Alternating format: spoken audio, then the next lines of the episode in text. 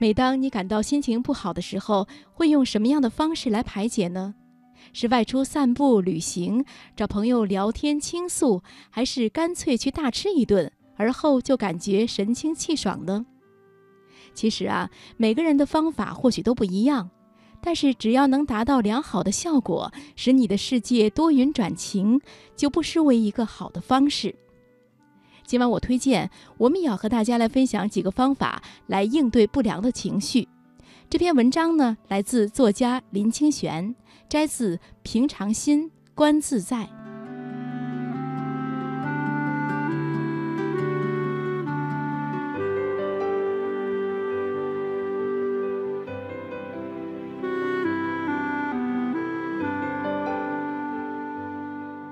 有一个中年人。事业成功，家庭幸福，但是却非常的苦闷，又找不出苦闷的原因。这种内在的压力日渐加深，不仅使他对整个生命的价值感到疑惑，只好去向心理医生求助。医生听了他的烦恼之后，开给他四帖药，分别装在不同的药袋里，对他说：“你明天早上九点钟以前。”独自一个人到海边去。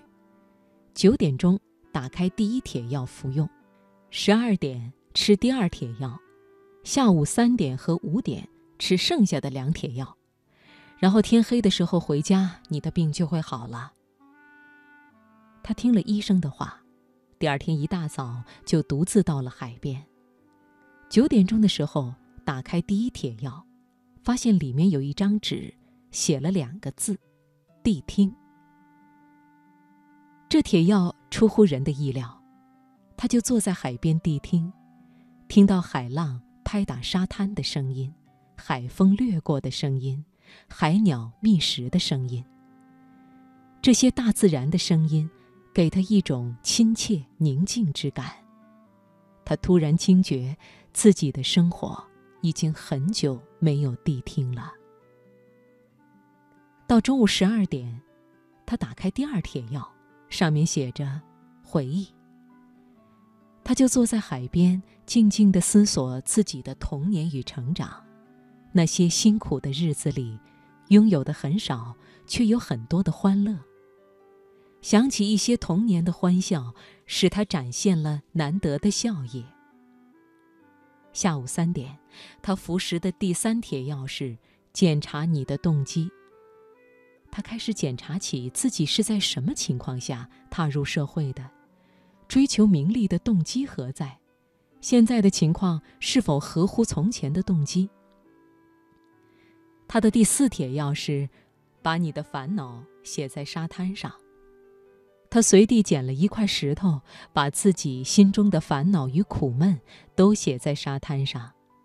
眼看还没有写完的烦恼，一下子就被海浪抚平冲走了。黄昏的时候，中年人从海边愉快地回家了，心里的苦闷也随之开朗了。这是教育心理学上的一个个案，我觉得是对治疗现代人苦闷之病的很好的药方。一个人在心理上不能得到解脱，往往是深陷其中不能自拔的结果。若愿意转一个弯，天地就自然清朗了。其实，这个故事也很符合心灵开发的过程。谛听是让自己与自然冥合，回忆是内观自在，在静虑中反观自己的内心。检查你的动机，则是莫忘初心，不忘失最初的念头。这种动机的检查是一种承担。把烦恼写在沙滩上，则是放下。人生最终的结局，不要说名利要放下，烦恼也要放下。为什么人总不愿意及早放下呢？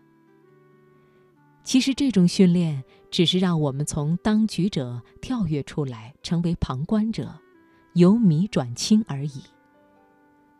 我们在看人下棋时，总是看到高超奥妙的棋路。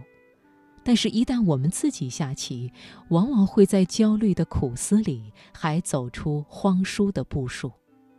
那是由于我们旁观时不执着胜负，甚至不执着于棋，所以能冷静清澈地判断局面。